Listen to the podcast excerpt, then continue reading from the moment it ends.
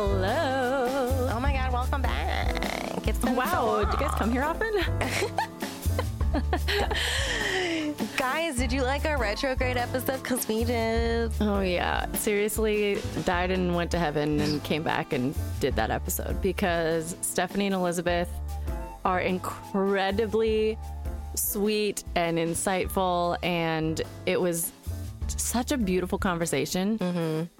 Um, and it was very surreal to because I've listened to them for so long, but um, it just felt like also just talking with friends who were giving us advice on our little baby podcast project. But yeah, it just it just kind of like humanized the aspect of a podcast that's so big. It's like it all just everything was from the ground up. You know, got to Yeah. start somewhere.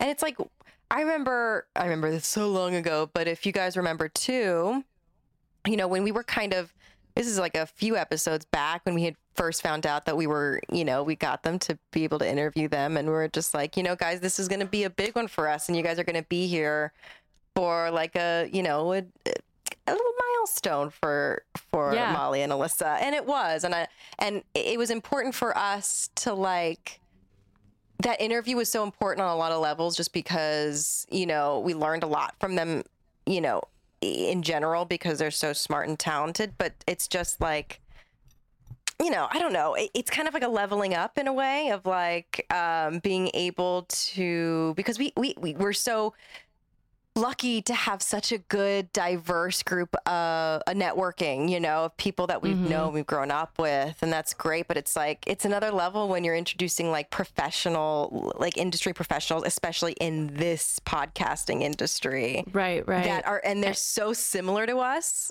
too. i don't know if you noticed I know it's funny.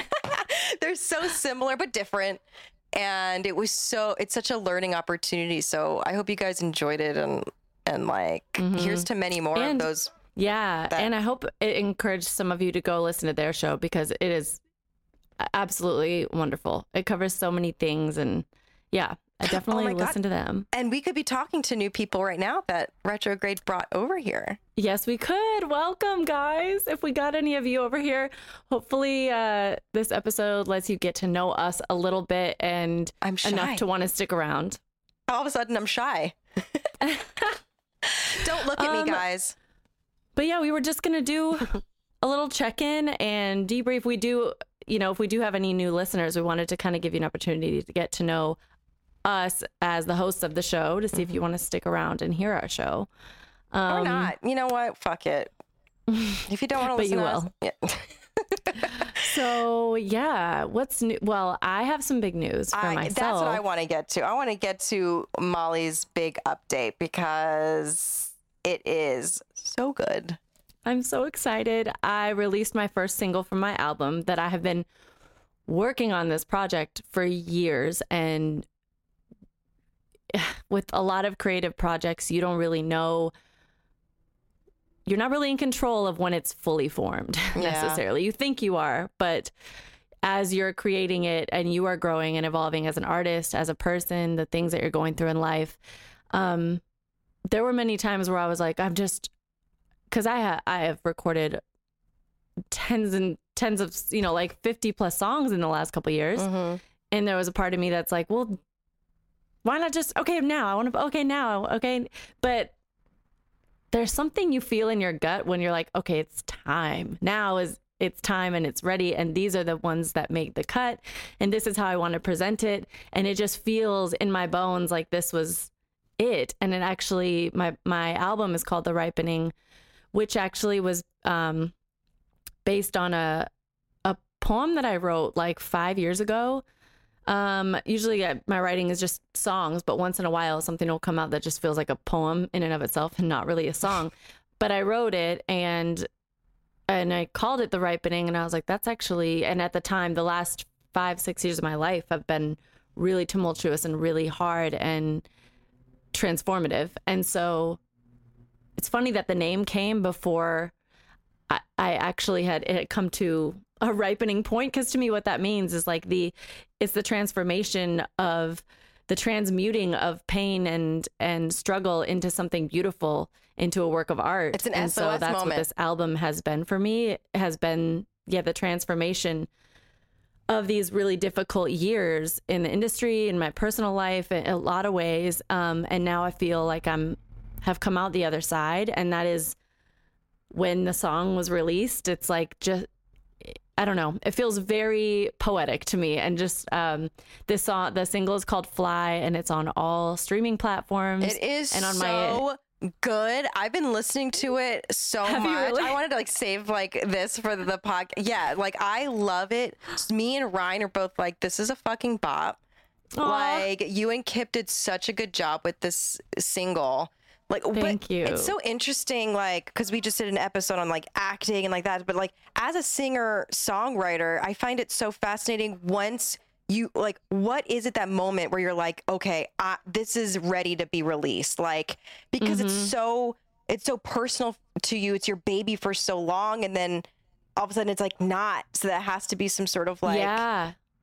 I don't know. It's interesting because I a lot of creatives say that their work is their baby. Like these songs are my babies and the but I actually think that it's the other way around Mm. where I feel like I am the music's child where it's like Your destiny's child. is- you know i'm a, a vessel in the sense that like when i'm writing it and creating it and recording it but i don't own it Hmm. it's like i was used to get it out and then yeah it is a little you of course you're attached to it and it feels like a your child on some aspect because you're so close to it and then you're like exposing it to the world but i you know, while you might have like a mother births her child but didn't create the soul that that child is, that was Mhm. already there and she brought it into the world. And so that's what it kind of feels like to me where once and once you release a work of art, it is then doesn't belong to you anymore because I can't control how it's received and the purpose of it is to be received. And however someone receives it is is the art itself. That's the purpose of that artwork. And so you know not to say you're not attached to how it's received. If people were like this is shit i'd be like pretty upset. But but i know what you're saying and it is kind of like you have to you are that close to it and yet you have to have no attachment to the ownership of it because some, something like something like that can't be owned. I feel like I am owned by music, and that's not a negative thing. That's like who I am. Mm-hmm. But the music, I don't own that song. I it came through me, and I want, and I'm the one sharing it. Yeah. But yeah, it's uh, That's so it is really personal. Like, like the concept of of releasing any form of artwork, whether it's a song or a painting, it's so vulnerable. And to to get to that point where you're like, I don't. This is not mine anymore. It's the world's, and perceive it how you want to perceive it is is so hard. you know. So the fact that mm-hmm, you can get mm-hmm. to that moment is amazing because being I that's the thing it's a joke. It's like don't perceive me. I don't want to be perceived. Like you just want to sometimes delete your instagram and no one like stop perceiving me. I don't want to be perceived. Stop perceiving me. it's like i don't just say that to myself all the time. Like i want to go out into the world today but i just don't want to be perceived. I just don't that word. Ah, like the feeling of being like perceived. your body like your the, the work that you've been putting so much in and you're giving it to the world Eh, it's such a big moment you know because again Yeah. people will perceive what they want to perceive It is, and it's it's like, you know, what a big lesson I've learned throughout the last couple of years of creating these pieces was, um, separating my, yeah, like I guess separating myself from what I owe. Do I owe people anything? Do they do they get to dictate when I put something out or how much I Mhm. should put out or what I should put out or do I or it's relinquishing some of the control too where actually it's just getting in touch with my own spirit and my gut instincts about my art where there are phases where yeah everything should come out at once and then there are phases it's a cycle and there are cocooning phases to artistry where it's in today's social media world, it is hard because we are constantly told that we need to just put out content all the time. That's how you stay relevant. That's how you stay in the algorithm. Like there's no other way to be seen, you know? but then you see people in the algorithm and putting out content and it's ephemeral. It's like over the next week mm-hmm. because there's more content. And so you're chasing something always. And if that if I'm going to be chasing something all the time, it can't be validation and and uh can't be that. It has to be my own art. And so sometimes that chase isn't one that everyone needs to see. They see the end result of it, but it was years of me growing vocal. I mean, honestly, vocally, I've changed so much. And I, I knew that. But then when I hear like this end product versus my last project, last album I recorded, um, the last songs I put out, really put out, which was a, a while ago. And it's like, so much has changed in my writing and, and my life, my life experience. And so I, it was a, um, what's the word? Like surrendering to my experience and what needed to be. And for me, like the lessons, I've been through a lot in the industry and the lessons I've learned, um, they don't all you you need time to process them and implement them into your life into your life and into your craft and so it's easy to be impatient with yourself but i really am learning to listen to my truest instinct about things and know like even when I was choosing what song should come first, it's like oh, overwhelmed. You know, it's like oh my god, there's so many. What should it be? I love this one, but I love this one, and I just really like, really like, quieted all those voices and just sat with myself and was like, just think, just just what it. You know what it is. What is it? And that was the one that came to my mind. Fly was the one that I thought of instantly, and I had no once I sat down and really quieted all those voices and just asked myself, what do you already know? And I already knew that. And then I didn't have these voices like, but I also like, but I, it's like when you really tap into what you know, you don't question it. And then after that, I realized this, the poetry of that song in, in particular, I wrote it, I started writing it in 2015. Wow. And it was the very first song of mine that Kip and I ever recorded or like started working on together. Mhm. It was the very first song that of uh, that I wrote that he and I ever worked on in like 2015. And then at the time I wasn't I wasn't vocally um executing it the way it needed to be. It wasn't fully becoming what I wanted it to be and what Kip felt like it could be. And so we put it down and started working on other stuff literally for years, years. And we never touched it again. And then this past fall, um, the November, um, he brought it up again and we picked it up and it was magic. It, it, it just worked all this after all of these years of working on all the other aspects of myself as an artist. This one song was just put down and we picked it back up. Instantly, it was magic. I re recorded all the vocals. Um, he redid a lot of the music to it. Um, I, re- I wrote the bridge and the other pieces of it just in 2020. And so, and then and I didn't even think about it like this, but I was like, wow, this was the first song that we recorded and it was the last one that we recorded and it was my first single and that spanned the whole pro and that's what the ripening is to me it's from that time to now Yeah. and yeah it was just it's very like bookends to a Yeah. period of time that i'm yeah That's crazy. to show people yeah It's interesting too, like that writing process. I saw something today on, I think it was like Instagram. It was like a video of, do you know the director Taika Wait- Wait- Waititi? Taika Wait, he's a writer. No. He did like Thor Ragnarok and Jojo Rabbit. okay Um, but he's he's really talented, and he was doing like a panel, um, and he was asked about his writing process, and what he does is like he'll write something, um, put it away, and then year like year later or a few years later, we'll take it out. And be and like usually be like, what the fuck? What what what, what did I make of this? Mm-hmm. And then throw it out and then recreate it from page one from what from Mm. memory to see to like to, to by memory just to see like you know he'll remember the What most important exactly the most important parts of that material to recreate and make it better that's a really I like that. But that kind of sounds like what you're doing. You know what I mean? Like you kind of put it away. You had like a cho- maybe you know a chorus or or maybe something. Uh-huh. I had like the I had the verses to it. The bones of it. and yeah the bones of it um and the chorus a little bit but yeah the it, it i know it's interesting because and some some works of art are the opposite where it just pours out of you in 20 minutes and and the whole thing is done and ready and you feel that it's done and it's ready yeah. um and so that's the thing is like you know when people are asking uh right about your creative process it's obviously you know too as an artist in general it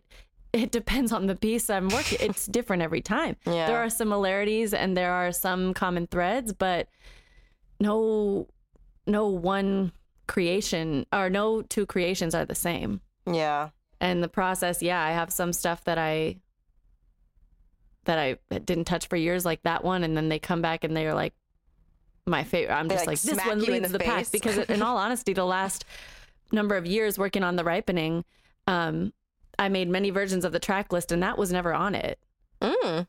and so yeah it just really i feel like divine timing and alignment are here Yeah. and I'm really I'm really proud of it. Really proud of it. Um, I did a- I did um all the background vocals. I just worked. I recorded my own vocals on that, and I learned a lot about even just like throughout the last couple years about um production and engineering and the craft my vocals alone just the craft of it and um i also put out on my instagram i have a little well mollycottrell.com i have my merch there this was i designed i spent so much time on my website and my merch and i'll be having periodic uh, throughout the year as i trickle out the singles there'll be more merch drops and more items that i'm designing and putting together um, so yeah it's just been a little mini rebirth that i have learned to just i read this quote um, a while back and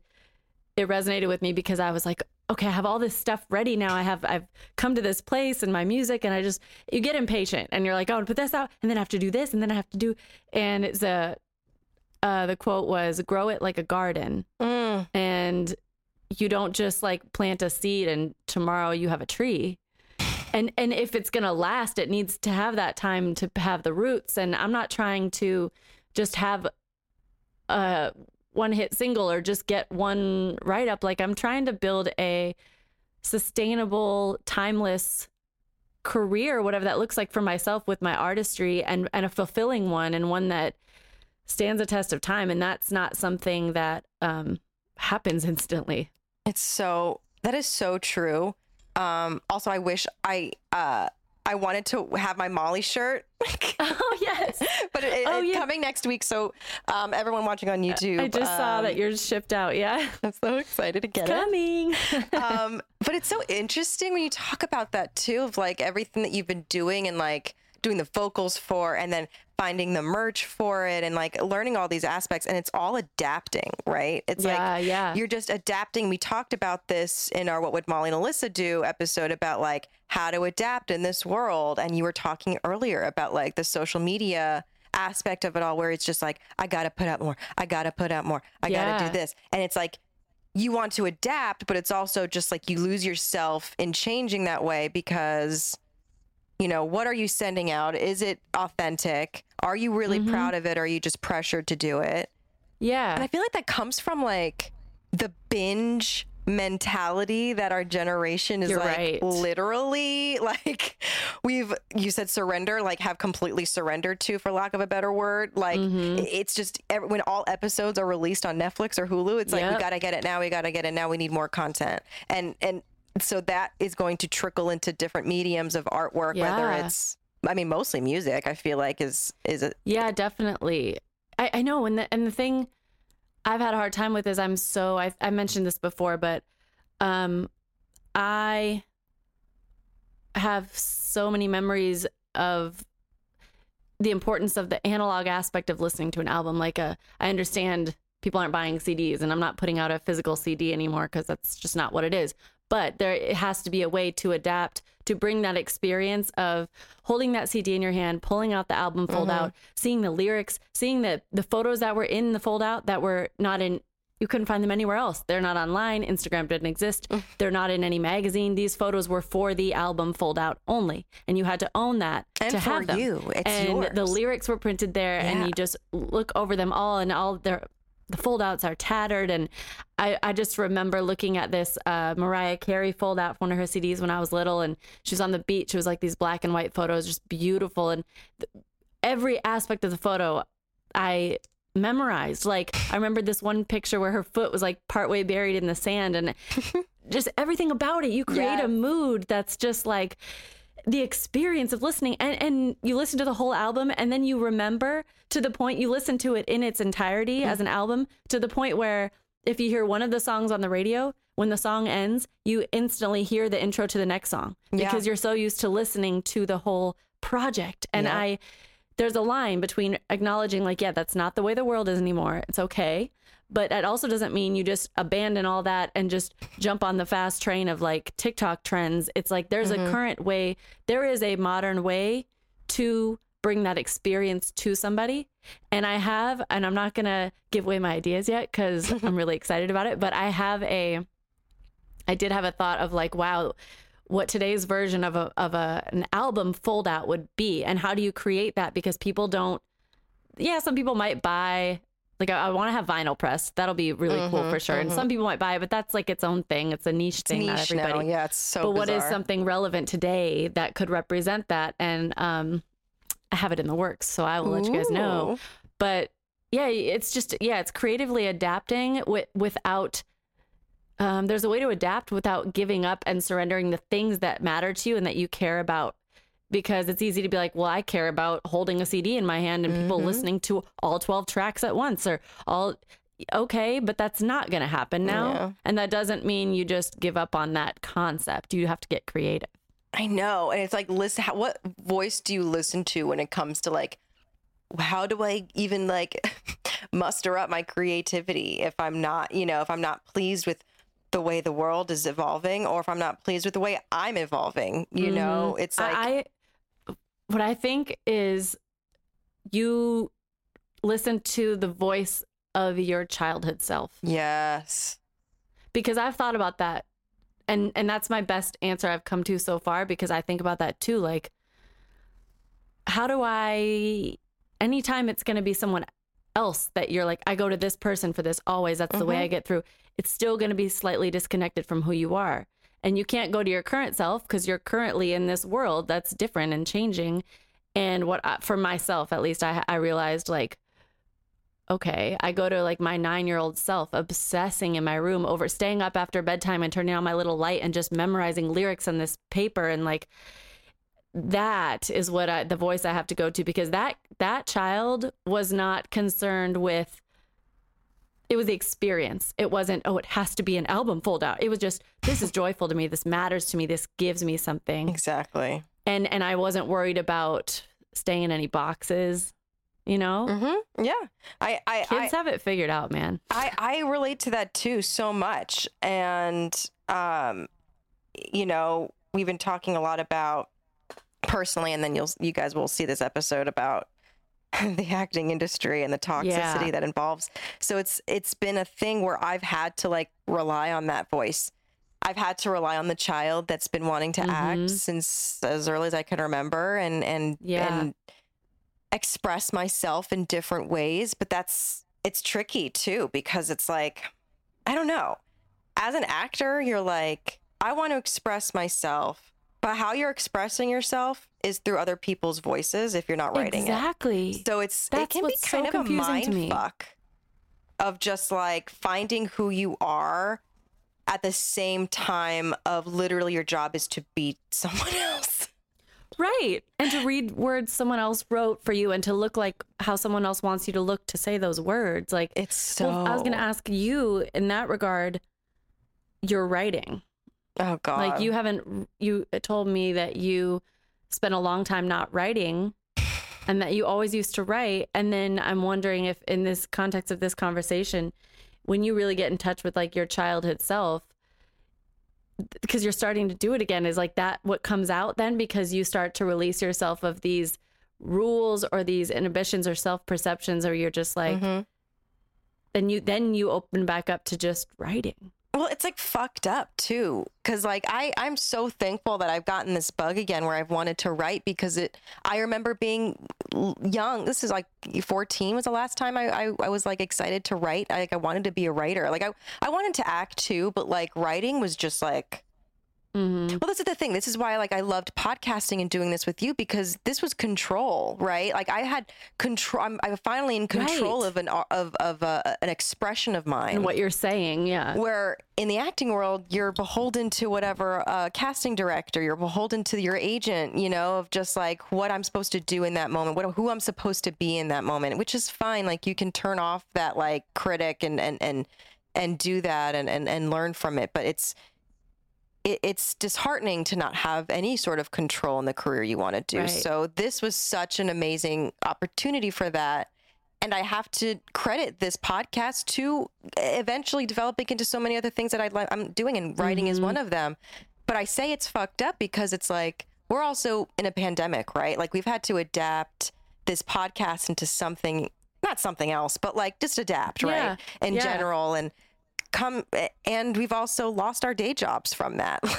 Like and we've had to fucking Mm-hmm. Thank figure this out. So it's like it's fucked up because i've had to get to this sort of rock bottom moment where you're like you have well me specifically because i don't have a day job anymore. It's like now's now's the time alyssa. Put up or shut up. Like you know what the things that are going around in here and the things that are going around in here do something with it because you're just sitting around and stewing in your anxiety and in your like what the fuck do i do next? And you're not doing something with it. This is the time to listen to that nine year old this is the time to um, not be afraid anymore of what you express and what people will perceive you because it's just life is too fucking short.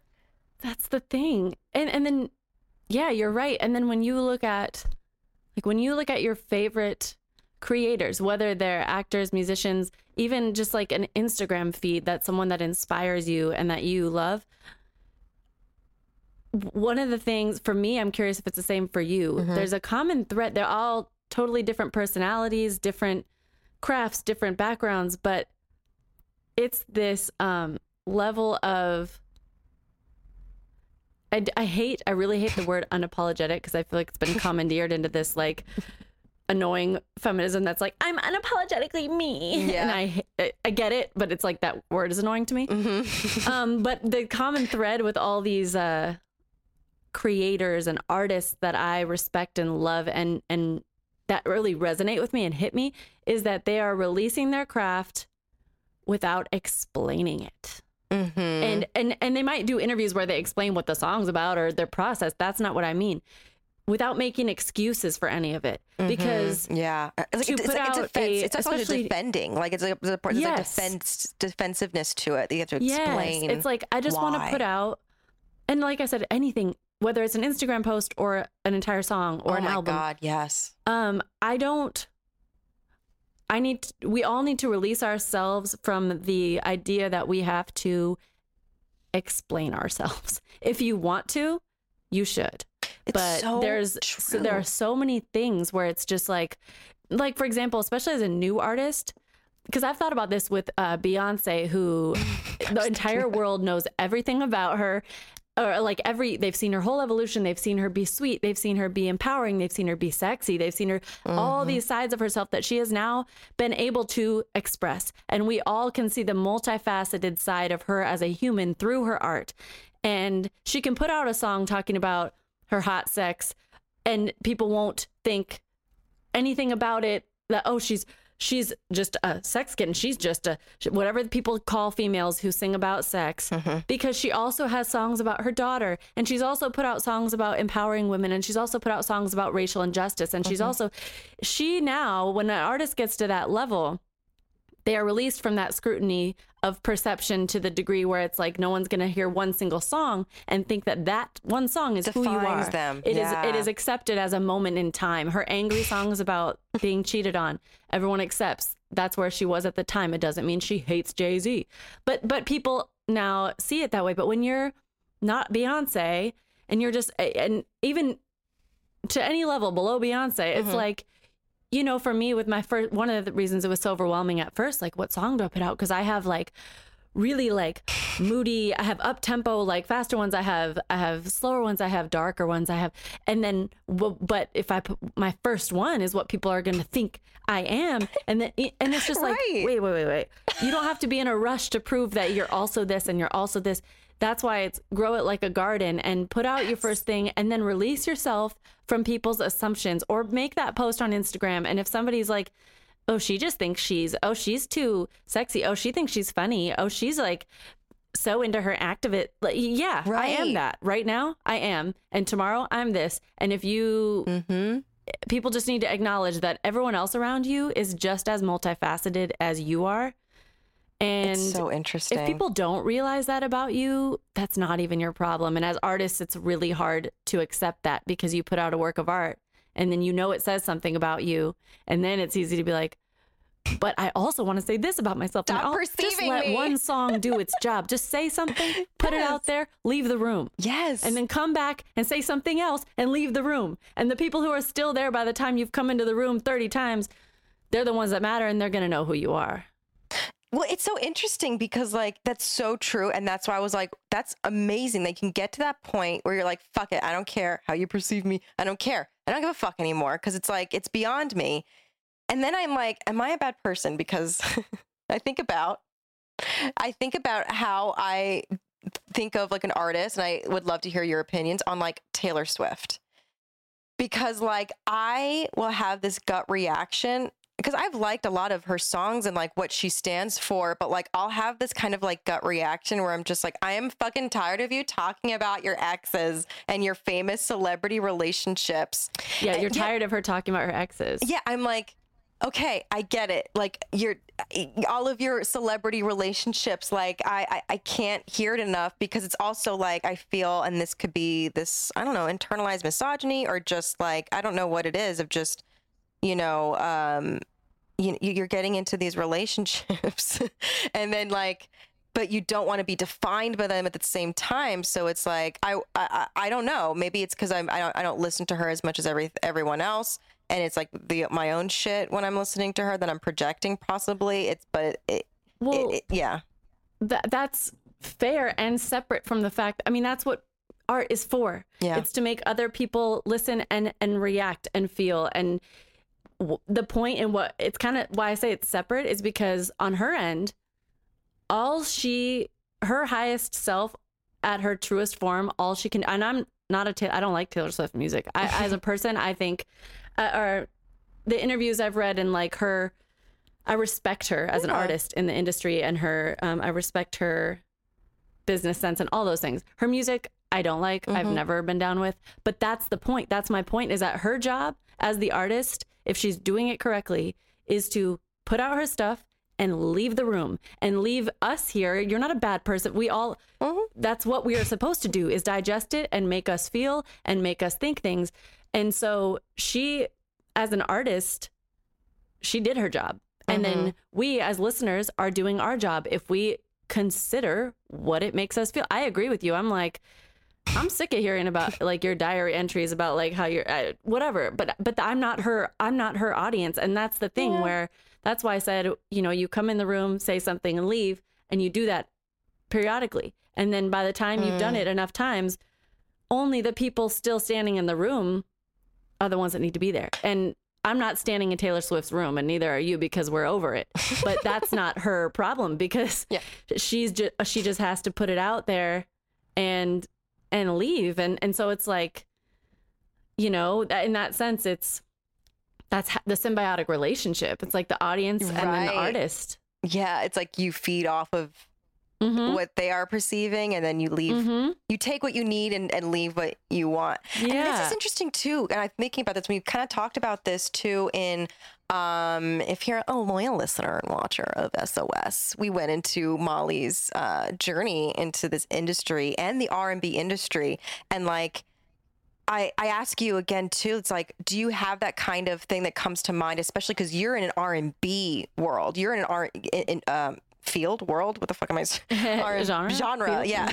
yeah world like do you feel like um sort of like with it when it comes to like making music and leaving it for someone else to digest do you feel an a, extra sort of pressure of just like well i'm a white girl in the r&b world. Am i going to be perceived in this way of just like trying to make music? Like like how do you how do you reckon with that? Um, yes, and but I don't think it's a negative pressure. I think that's a responsibility that white artists, especially in R and B, um, are required to consider. That's your responsibility in your creative process. That's like the way I view it, where it's in the creative process of writing my songs, choosing the words that I'm gonna say yes there's that pressure but it's a necessary pressure and i it's a pressure that fuels me because i have a lot to say about those things mm-hmm. and i am constantly taking a step back and looking what i'm saying looking at what i'm saying and asking myself like am i being am i missing something because i'm always going to be white i'm never going to be a black per- person listening to my songs so i I do. I take that is a pressure that I welcome and it is a responsibility. But then once it's released, that's when the pressure, it's in the creation process that I take that pressure on. Mhm. And then I've, once I've made those decisions, said what I want, have chosen to say in these songs, um, in releasing it is the letting go part because that I have already done those, uh, that I've already had those thoughts. Because yeah, it is it's a constantly a thing and I also feel like um a that there's a lot of like where are there's a lot of we all know there's a lot of black artists out there singing about racial injustices Mhm. um obviously because it's their life that they're living and their ancestors lives and they're shouting for people to pay attention and yeah there have been white artists who have done that but when i really look at the mainstream i'm like where are the white artists talking about this and and Mhm. not just talking about it in terms of can we all love one another? And in generic terms white artists are very comfortable Yeah. saying what especially white artists in r&b it's like oh i'll jump on a song that's preaching to love one another and no hate and why can't we all just and and they'll say even now i'll say that george floyd was wrong or i'll reference kaepernick and i'm cool with that. But beyond dig deeper and the the real meat of what you want to say uh, what needs to be said and I and I this is a sincere question because they're very well they very well could be out there, um, but where are the white artists that are really saying something? That are not just jumping on the bandwagon of peace and love and I support Kaepernick and George Floyd's murder was wrong. What else? Because that's not enough, and and that was a thing too for me with my a lot of my writing does address that, and I was like really wanted to lead with that in my in uh my first single. And I, I explained the process of choosing my first single and I and I stand by that too. So it was like a patience I had to practice where that's a part of me and my belief that is part of me and my belief structure that I want out there immediately. I want everyone to know this about me. And so you get this impatience to like I need this needs to come out and then this need and then they need to know this too. Yeah. But it's like yeah it's it's a whole And that's a whole Ugh. other thing too, because like, um, I, and I, I'm going to bring up Taylor Swift again. I'd seen a clip Mm-hmm. of her documentary that's on Netflix of her talking about how, because it took a while for her because she preaches feminist ideals, but she'll never like, you know, use her platform. It, did, it took her a while to use her platform to actually talk about politically Poli- yes, exactly. To talk about um, injustices with Black Lives Matter or with women and or anything. And there was a moment where she was talking about how it's like all of her people were telling her to like not like to like shut up and and just make music. And it's like Mhm.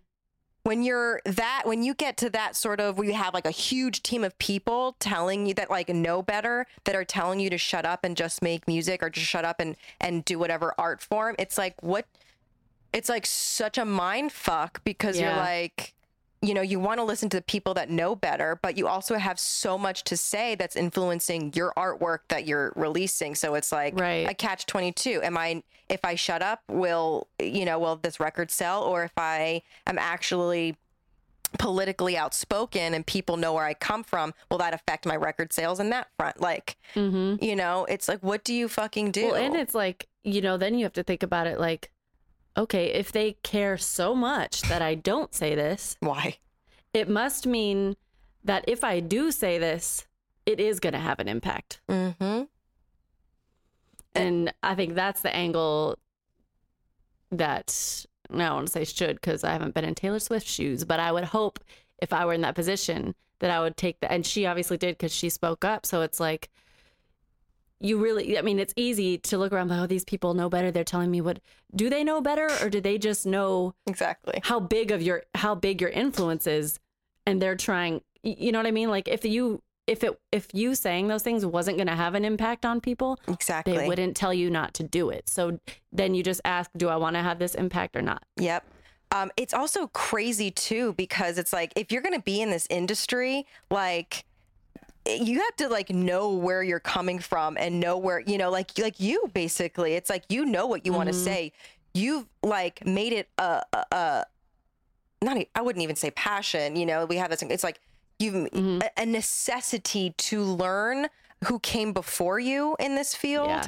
and like everything that surrounds it you know just what's happening in the world generally like it's so important Yeah. to to be an artist and to be well informed to know like who came before you because like it's gonna Right. it's gonna come out in your work when you don't know what the fuck you're saying and like who you are exactly. like it, it's to be so easy to be like you're not you i can't trust what you're saying because like you're not it's not based in reality i think that was also an issue i had with taylor swift it was just like Yeah. to keep Yep. using her as an example there's like a lot of artists out there where i'm just like we gotta like i don't know it's hard to like the the shooting of it all you talked about I that retrograde of just like you know Yeah. i don't want to wag my finger at artists but it's like I don't know. I feel like it's so important to not think of yourself as this monolith or just that you, you're the figurehead. exactly and to like I am this. Like I Mhm. am now.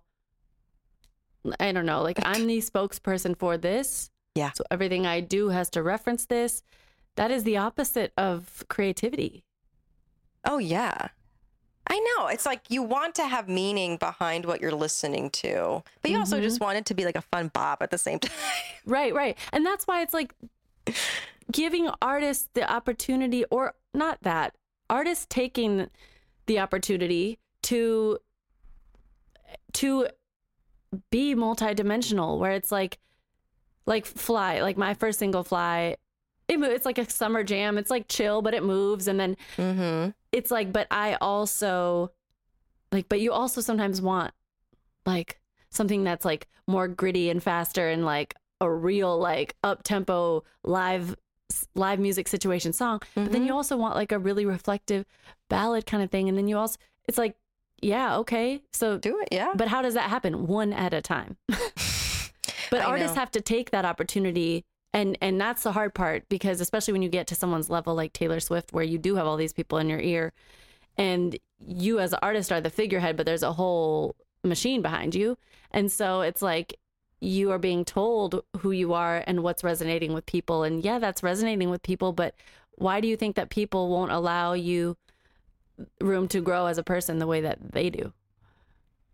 I, yeah it's a mess It's such a mess, but it isn't because like this is an important conversation to have because it's like this is what we digest, uh, you know, as Yeah. consumers, but also us as individual artists and like what we want to say individually and what we want to express by remaining authentic, by not feeling, by not feeling the pressure too much that it just makes you like not trust your own voice and being like well Mm-hmm. you know there's no way i can i can live up to what's expected of me you know it's like what i should be doing and what i should be saying and like you know like you said it's like what you know i- Eh, only d- can you get to the beyonce level where you have all these different albums expressing different mar- moments of your life? And like how mm-hmm. i can relate to that is just like well i've been an actor my whole life and my peers know me as an actor but if i start writing are they going to take me seriously? When i started this uh-huh. podcast are they going to take me seriously with this podcast? It's mm-hmm. like you doubt yourself because you want to talk about something new. You want to try something new but is Yeah. that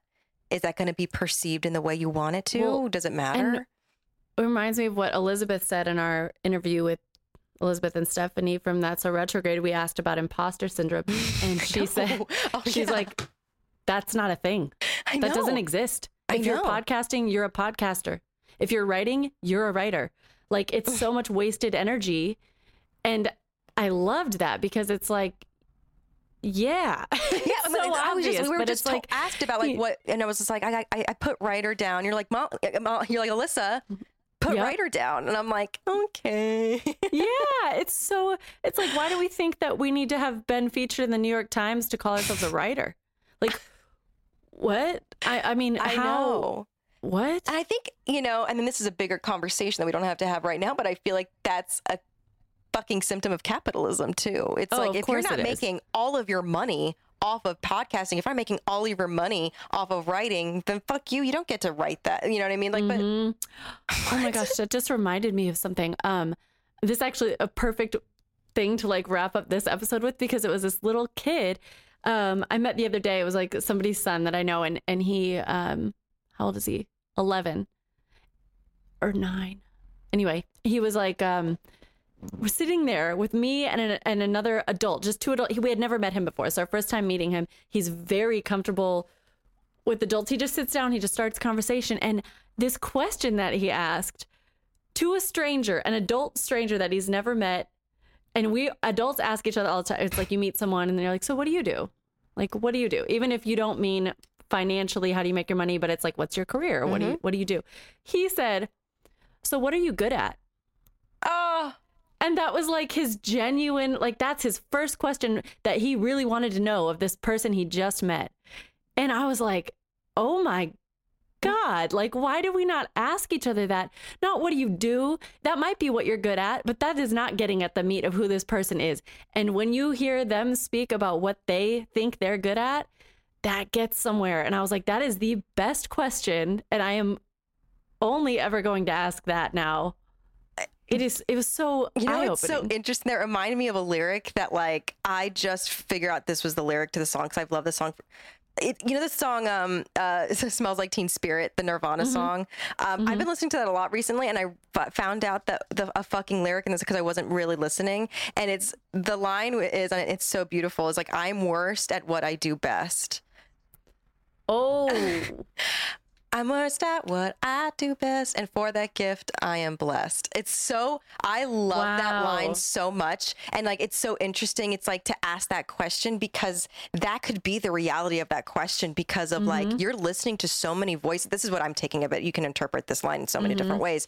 But like, why that resonates with me is because you can be listening to all the wrong voices you know telling you how you should express yourself if you're if you're a singer or if you're an actor if you're just you know being told to uh, write only about this or or or you're uh, you're pigeonholed it into this one role or you're just a product it's like you're gonna feel bad at it at the same time you know and that's like Yeah. the journey of an artist and what you want to express like sometimes what you're good at is like yeah. you know how do you tackle it you know it's like the writing aspect that i'm trying to get it or i am getting into i'm into it's it's you are into it. i know it's it's so it's so interesting and um yeah i, I wonder if I people can relate to that and Yeah.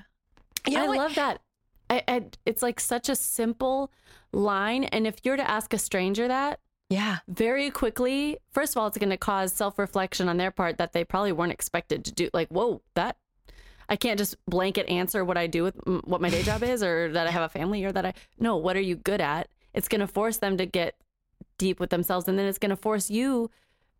It's going to force a an immediate like you have to you. I hate small talk. You skip the small talk. You just mm-hmm. get right to that person, and yeah. I don't know. Maybe when we make merch, we should just have a shirt that says "What are you good at?" oh my god i love that Because I'm just like, that is the most. I, I love it. I love it. This kid like shook my world up. And he's 11. He has life figured out. you've seen sister act 2 right No. Well, you know what? With Don't Lauryn ask me these things, Alyssa. Lauryn Hill have. Lauryn Hill Lauryn Hill I'm bad with movies. but you the one with Lauryn Hill oh yeah, I've seen that. Yes, okay, that's the one. Okay. There's a line in there, and I, literally, I, I was a kid watching this, and I'm just like, oh my fucking god, this is this is what you remember, guys. There was a part where Whoopi Goldberg is going to Lauryn Hill, and Lauryn Hill is obviously like she's playing this girl that like wants to be a singer, but like his her mother's discouraging her from it because you can't make money. It's like this like catch twenty. She doesn't know what to do, and Whoopi Goldberg turns to her and she goes. Do you wake up every morning and all you want to do is sing? And she goes, Yeah. And she's like, Then you're a singer. That's it. It's that's all when you wake up and that's all you want to do, then you're a singer. If, uh, when you wake up and all you want to do is, and that's true for anything. If you wake up and that's what you want to do for the rest of your day, and that's what's like feeding you, Mm-hmm. then that's what you are, and don't doubt it. Mhm. Wow, I love that. Anyway, Wow, I'm moment of silence. my dog's freaking out. Come here, mama. Come here. Close out Um, the episode yeah, with us. Come here. No. Okay. well, thank you guys for tuning in for this one. I feel like these these episodes are important from time to time where we just kind of this is all centered around these are SOS moments packed into this episode Yeah. of just what that every artist has, every person has, no matter what your career path. It's just um and I want to continue to make sure our listeners feel connected to us and understand where we're coming from as we continue to bring guests on the show. But Amen. yeah, this is yeah, this was good to. this is low key a therapy session. Yeah, it really is. And I hope um, it is for our listeners too who have known us for so long, who have been following our journey. And like, like, you know, th- this is who we are as people. Like we have these conversations and either with our, with each other or alone in your room. And I'm like, there's no way we're alone in this. And uh, Mm-hmm. this is why we created this podcast is to have conversations like this. And to, so if you guys relate to this, like you said, please reach out to us on Instagram, the SOS pod. Yes, Twitter, Instagram. Um, join our Patreon Yeah. if you can. We have different uh, levels. We have three dollars a month, seven dollars a month, or eleven dollars a month. Any of it helps support us. We're trying to grow. Um, and uh, Shout out to Nija, Brooks, Yes. and Steve Ginn. There's like a couple of our patrons. Like we love them so much. You're gonna get good. We gave them goodies. And like we are so like you know they Instagrammed it. It was so cool. So Yeah, like we'll shout you guys. guys out. Like if you want to be a Patreon, a patron, go to our Patreon. We're gonna shout you out and get, send you so much love because you deserve it. You know, subscribe to us on Apple Podcasts, Spotify, anywhere you have you, you podcasts where you consume it. Uh, YouTube, SOS with Molly and Alyssa. Just like you know, find Yeah. us anywhere, y'all. yes, Shout out to Uh, Black Lives I'm- Matter. what? Shout oh yeah, Black Lives Matter. Black Lives Matter. I almost went on a whole tangent on that. Okay, we'll, we'll I always do. Okay, so thank you guys for listening. I'm Molly Cottrell, I'm Alyssa Rosano. and here's to turning meltdowns Into magic.